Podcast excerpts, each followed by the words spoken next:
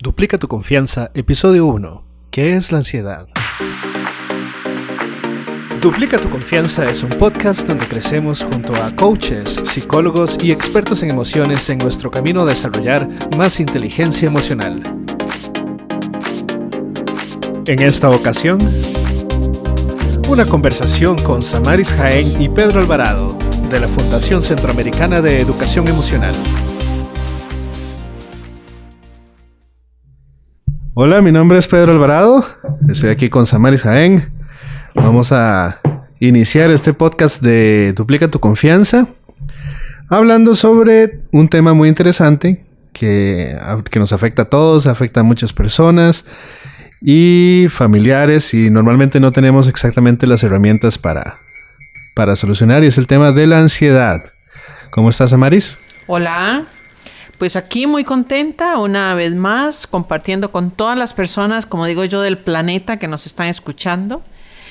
Y mm, me gusta mucho la idea de saber de que Pedro Alvarado y yo en algún momento pensamos en usted y en cualquier persona que tenga a, su alrededor un compañero de trabajo, una amiga, un amigo, un familiar, que puede vivir eh, en cualquier momento una situación de ansiedad y es la razón por la cual decidimos hacer estos podcasts para llegarles a ustedes.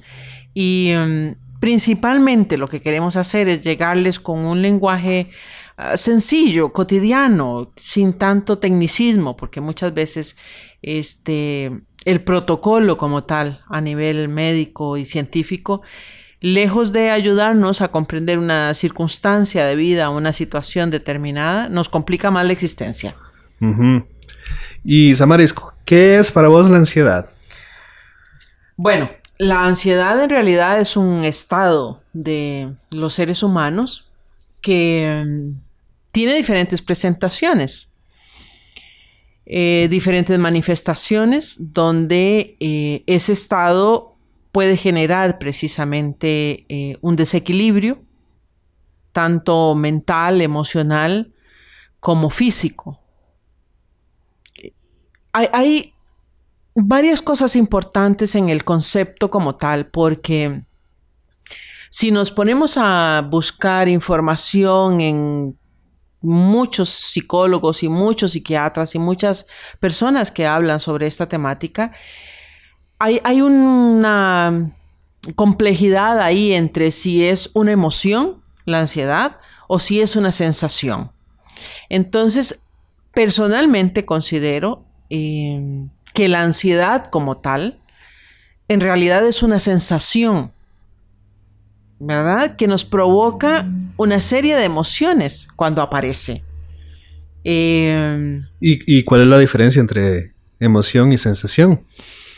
Es que, como decía hace un ratito, como es un, estado, entonces la ansiedad viene a ser ya como más, cuando, cuando es más consciente, cuando ya yo me percato realmente de que tengo diferentes manifestaciones como mayor palpitación, como sudoración en las manos, eh, quizá el vacío que pueda sentir en el estómago, etcétera, etcétera, ya lo estoy haciendo consciente. Entonces, realmente es como, como la sensación. La emoción es como muy instantánea, em, con menos intensidad y menos prolongada.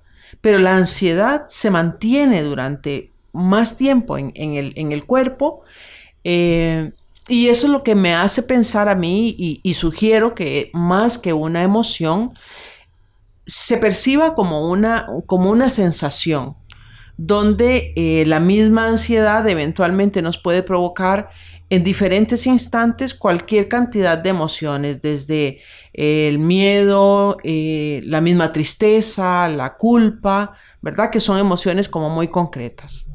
¿Y cómo puedo identificar que tengo si estoy experimentando ansiedad y no otra cosa. Aquí hay un dato interesante en términos de cómo es que yo percibo y cómo es que se presenta en realidad la, la manifestación de la ansiedad. Yo me doy cuenta de que es un estado o un trastorno ansioso, ¿verdad? Que aquí eh, habría que definir también lo que tiene que ver con trastorno como tal, ¿verdad? Eh, pero la ansiedad, yo me doy cuenta que está ahí porque se mantiene, se mantiene eh, conmigo a través de pensamientos recurrentes. Ah, es un pensamiento que me da vueltas en la cabeza, que estoy todo el tiempo preocupado, que estoy... Y particularmente hay que hacer una diferenciación en una de las emociones que mencioné, que es el miedo como para tener claridad de qué estamos hablando con respecto a la ansiedad. Y es que el miedo se presenta cuando realmente tengo frente a mí una amenaza. ¿Ok? Una amenaza y principalmente eh, estoy en peligro de muerte. ¿Ok? Está peligrando mi vida como tal.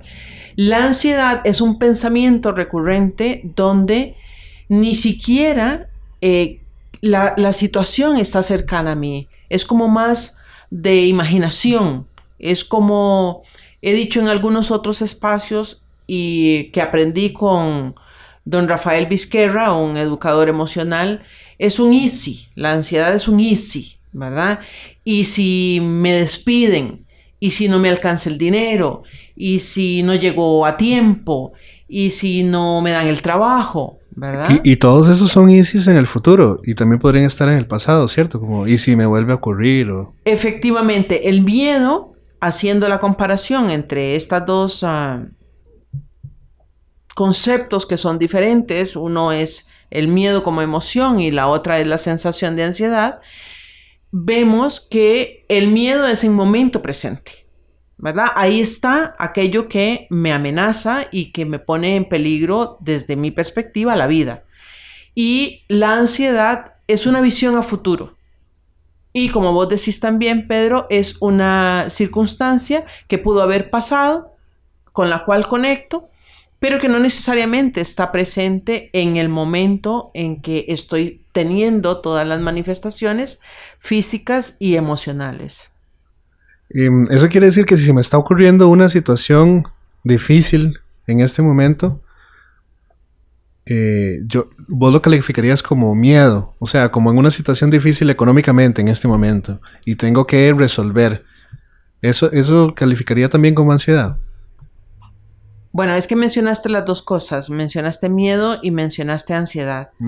Eh, si yo me proyecto a futuro, donde, ok, si en este momento, vamos de nuevo, si en este momento yo no tengo el dinero y tengo que afrontar una deuda, pues me genera ah, una aprensión, me puede provocar efectivamente todas las manifestaciones y sensaciones que acompañan la ansiedad, porque no tengo en este instante cómo resolver y cabe la posibilidad de que me enfrasque en un pensamiento constante y lejos de eh, resolver, me quedo dando vueltas ahí, como decimos muchas veces vos y yo, como en la, en la jaulita del hámster, dando vueltas y vueltas con un pensamiento. Claro, entonces si tengo, e, aunque esté sucediendo en este momento, se produce ansiedad porque estoy teniendo eh, pensamientos y estoy dándole vueltas a lo que va a pasar si no pago mis cuentas, a lo que va a pasar que me van a quitar la casa, que, y toda esa imaginación sobre el futuro empieza a generar ansiedad. Efectivamente, porque como te decía hace un ratito, eh, estamos haciendo una proyección de qué es todo lo que me podría eventualmente pasar si esto no lo resuelvo. Cuando tengo miedo, usualmente y que también, bueno, hay otra diferenciación enorme ahí con respecto al estrés, que en algún momento le haremos una entrega de esto. En este momento yo tengo la posibilidad de resolver, ¿verdad? Y busco las herramientas, resuelvo y ya, solté. Pero con la ansiedad es muy recurrente el pensamiento a futuro. Y, además de ese pensamiento recurrente, esa idea, que esas imágenes que me vienen a la cabeza, esos diálogos internos de, ¿verdad? Y lo que, lo que algunos llaman el lenguaje catastrófico, ¿verdad? Eh, se acabó mi mundo, hasta aquí llegué y todo este tipo de cosas. Ya no tengo ninguna salida. Exacto. Eh, ¿cómo esa sensación, cómo la describirías en el cuerpo? Cuando hablamos precisamente de que hay diferentes manifestaciones, ¿verdad? Que eh, pueden ser físicas, que pueden ser, eh, que son mentales y que son emocionales.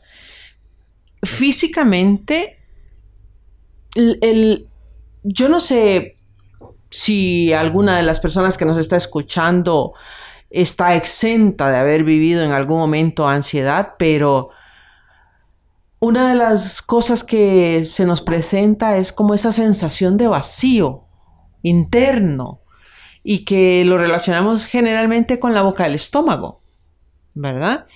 Em, como mencioné hace un ratito también, las palpitaciones, la sudoración, aparece en algunos momentos dolores de cabeza y em, puede generarse una inquietud y un movimiento principalmente a nivel de las piernas, ¿verdad? Que muchas veces cuando alguien consulta y llega a donde el médico o llega a donde el psicólogo o el psiquiatra o a donde vaya, eh, uno de los elementos que se vuelve muy significativo es ese movimiento permanente de piernas, ¿verdad? Que es como un indicador visual para quienes estamos eh, relacionándonos constantemente con personas que presentan ansiedad.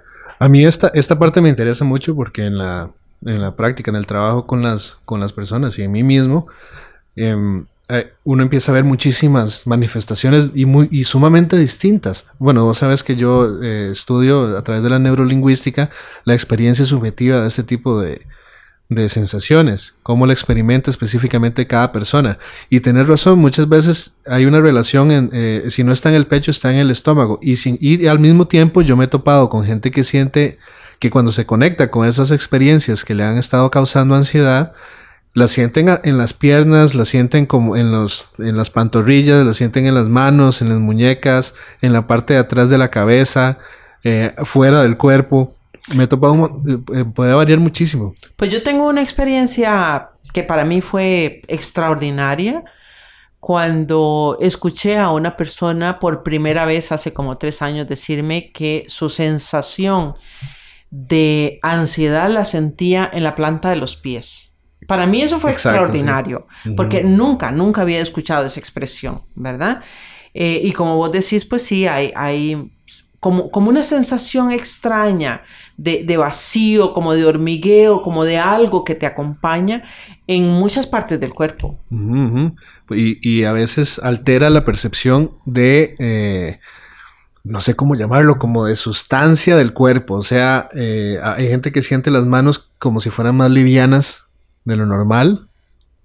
hay gente que piensa, hay gente que después de procesar una, una, una ansiedad, eh, inmediatamente lo que siente es como si le regresara la sustancia a las manos, como si, como si tuviera otra vez masa.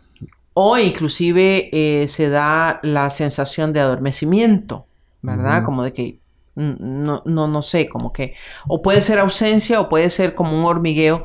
Pero esto que decías es importante eh, en cuanto a sustancias, porque cuando hablamos precisamente de que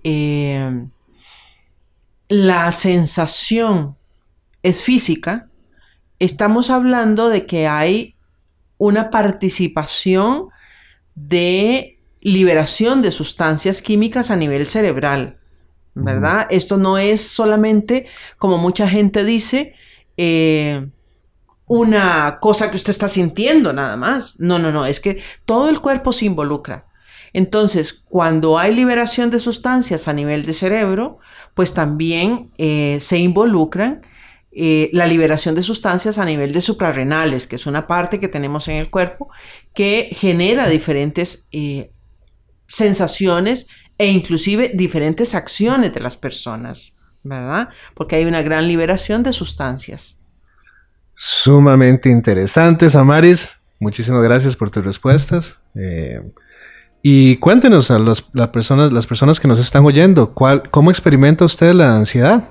Y pueden escribirnos eh, en, emociones, en el Facebook de Emociones para Aprender. Y muchísimas gracias. No, muchísimas gracias a vos por la participación y por este encuentro. Hasta luego.